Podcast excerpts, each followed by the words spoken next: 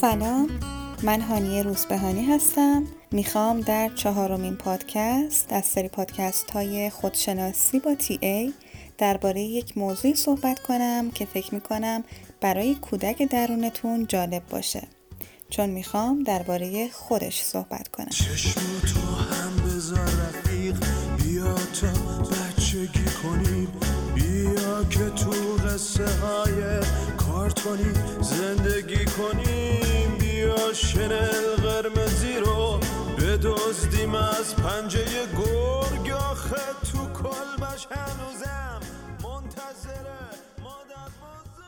کودک درون از اون موضوعاتی هست که این چند ساله جدا از اینکه خیلی باب شد ولی یکم هم توی ایران لوس شده و به خاطر اینکه آموزش دقیقی شاید در کار نبوده این تصور برای بعضی به وجود اومده که زندگی کردن کودک درون یعنی رفتار کودکانه داشتن و یا صرفا انجام یک سری کارهای کودکانه.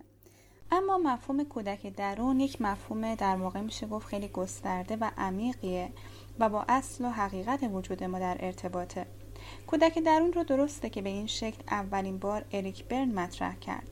اما مفهوم تازه نیست و در اساطیر باستان و داستانهای دینی ریشه داره.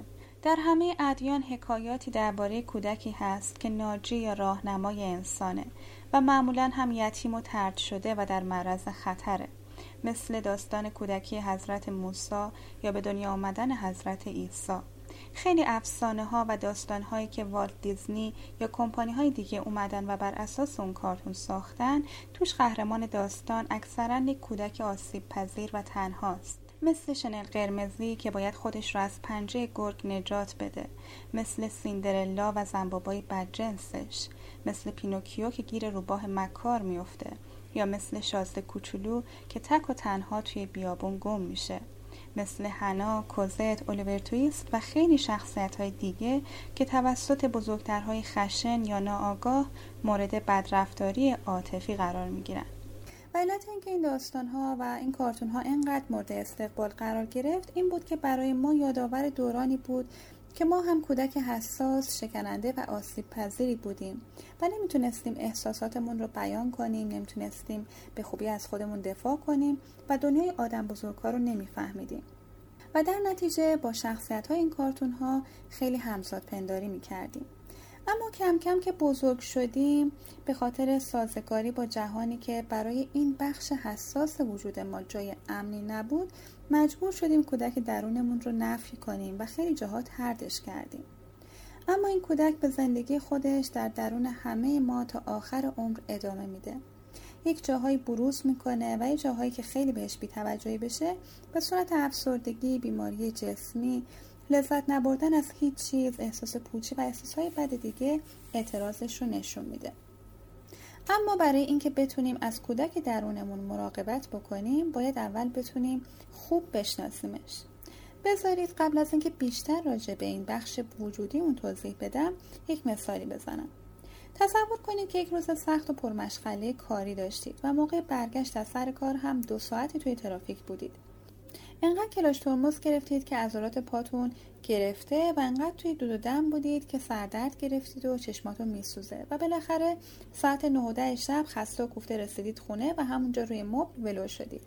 و حتی اینقدر حال نداشتید که پاشید برید از یخچال یه خوراکی بردارید بخورید یا یک چای دم بکنید یا اینکه برید دوش بگیرید.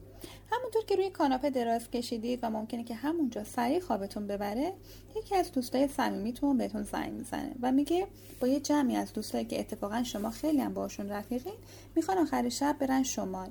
یا اینکه یه طور لحظه آخر گیر بردن و مثلا سه چهار ساعت دیگه پروازه. فکر می‌کنید چند دقیقه طول می‌کشه خودتون رو آماده کنید. من که فکر می‌کنم اگه یک آدم معمولی باشه و افسردگی مزمن نداشته باشه احتمالا مثل برق از جاش میپره و میره دوش می‌گیره ساکش رو میبنده و آماده میشه. و ممکنه که همه این کارها رو توی نیم ساعت انجام بده. این همون انرژی جادویی کودک درونه. در واقع کودک درون بخش عاطفی هیجانی و احساسی درون ماست. کلا جایگاه کودک درون در عواطف ماست که بهش خیشتن عاطفی هم گفته میشه. هر وقت که احساسی داریم احساس شادی، اندوه، خشم یا ترس یا هر وقت که شهودی، بازیگوش یا کنجکاو میشیم یعنی داریم حال و هوای کودک رو تجربه می‌کنیم. و کودک درون با این احساسات داره با ما حرف می‌زنه. هر کسی کودک منحصر به فرد خودش رو داره و هیچ دو نفری کودک درونشون عین هم نیست. چون مدل عاطفی و هیجانیشون شبیه هم نیست. هرچند یک سری خصوصیات کلا ویژگی ثابت و مشترک کودک درون همه انسان هاست که برمیگرده به مسائل و سائقهای زیستی مثل خوردن، خوابیدن، رابطه جنسی و دفع کردن. و در بیماری های مثل افسردگی که کاملا رابطه مستقیمی داره با ترد کودک درون می‌بینیم که فرد توی این زمینه ها دچار مشکل میشه. اما اگه بخوام دقیق تر راجع به این بخش وجودی صحبت کنم باید بگم که مهمترین ویژگی کودک درون شور زندگیه. یعنی احساس وجد و خوشحالی از زنده بودن کنجکاوی و هیجان کشف کردن فلبداه بودن خلاقیت و خیال پردازی. خودجوش بودن پذیرش نامشروط خود و یک ویژگی مهم دیگه که پیروی از اصل لذته. دقیقا مثل دوران کودکی. کودک درون فقط دنبال لذت بردنه و همه چیز رو هم همین الان می‌خواد. براش سخته که نیازهاش به تعویق بیفتن. چون ما وقتی بچه بودیم فاصله بین درخواستمون و ارزای نیاز خیلی کم بوده. تا گریه می کردیم بغلمون می کردن تا گرسنه می شدیم به همون غذا می دادن و بالاخره هر نیازی داشتیم بزرگترها سعی می کردن که زود برآوردش کنن.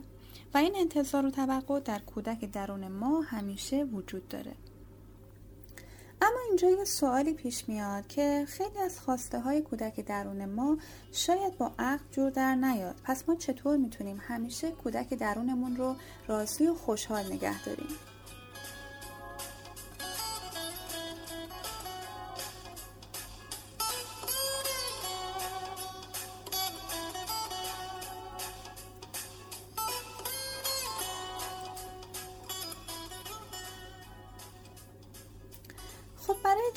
این سوال اشاره می‌کنم به مثالی که درباره مسافرت رفتن زدم. اگه قرار باشه آخر شب به یک مسافرت هیجان انگیز برید یکو پر از انرژی میشی. وقتی که دکمه کودک درون زده میشه شور زندگی هم به سراغ آدم میاد. اما اگه فردای اون روز باید حتما سر کار می‌رفتید چی؟ چقدر ضد حال بود؟ یا مثلا فکر کنین که کودک درون شما دلش می‌خواد با آخرین سرعت توی یک اتوبان شلوغ برونه. چیزی که گاهی شاهدش هم هستیم توی شهر رانندگی های کودکانه که جون بقیه آدم ها رو به خطر میندازه. یا اینکه فکر کنین کودک درونتون دلش بخواد دوباره وارد یک رابطه مخربی بشه که بارها ازش ضربه خورده. یا اینکه دلش نمی‌خواد داروهایی که پزشک براش تجویز کرده رو بخوره. اینجاست که باید بدونیم اصلا قرار نیست برای مراقبت از کودک درون به تمام خواسته هاش در اسرع وقت بله بگیم. در واقع اینجا باید بالغ ما مدیریت و نظارت بکنه و بدون اینکه اجازه آسیب بده طور دیگه این کودک لذت رو راضی بکنه. با لذت هایی که فعلا دم دسته و آسیبی نداره. نه سرکوب بکنه و نه اینکه گوش به فرمان کودک باشه. اتفاقا کسانی که کاملا از این اصل لذت پیروی می‌کنن و بالغ ضعیفی دارن بیشتر باعث میشن که کودک درونشون ضربه بخوره. مثلا کسانی که بدون در نظر گرفتن هیچ پیامدی با من کودکشون تصمیماتی مثل ازدواج های آنی می‌گیرن و فقط می‌خوان سریعا به خواستشون برسن. اما در طولانی مدت می‌بینیم که اون ازدواج کودکانه به یک طلاق دردناک که گاهن حتی اون طلاق هم کودکانه است منجر میشه و باعث میشه که کودک در خیلی بیشتر آسیب ببینه. خب حالا که تا یه حدی با ویژگی های کلی کودک درون آشنا شدیم میریم سراغ دستبندی های اریک برن و سایر نظریه پردازان تحلیل رفتار متقابل که برای این بچه شخصیت انسان در نظر گرفتن. به صورت کلاسیک ما یک کودک طبیعی یا نچرال داریم که بهش کودک آزاد هم گفته میشه و سایر دستبندی ها کودک های واکنشی هستند یعنی کودک درون سازگار و مطیع کودک منزوی و کودک پرخاشگر یا لجباز. البته مثلا در کتاب شفای کودک درون از خانم لوسیا کاپاچیونه که هنر درمانگر هم هستند دستبندی های دیگه هم ذکر شده. مثل کودک خودخواه، کودک آسیب پذیر و کودک معنوی که حتما در درس گفتارهای بعدی راجع به کل این دستبندی ها توضیح میدم. اما راجع به اولین و مهمترین نوع کودک که همون کودک طبیعی درون هست تا حدودی توضیح دادم. کودک طبیعی تا زمانی که مریضش نکرده باشن پر از انرژی و اشتیاقه. می‌تونه از زندگی و از وجود خودش لذت ببره. برق زندگی رو به چشما میاره دقیقا مثل چشما یک کودک. می‌تونه کارهای خلاق انجام بده. نه حالا الزامنی کار هنری خاص. مثلا می‌تونه با علاقه آشپزی بکنه یا توی لباس پوشیدن خلاقیت به خرج بده. کودک طبیعی دوست داره که یک وسیله رو خودش تعمیر بکنه. می‌تونه شعر بگه یا می‌تونه ساز بزنه. می‌تونه شوخی کنه و دیگران رو بخندونه. عشق به ورزه نه بگه. هر وقت خوشحال باشه بخنده و هر وقت که ناراحته گریه بکنه. و نگران قضاوت دیگران نباشه. کودک طبیعی از طبیعت، آسمون پرستاره، دریا، جنگل و بارون می‌تونه لذت ببره. کلا به زندگی احساس داره. احساسش زنده است. می‌تونه حس کنه.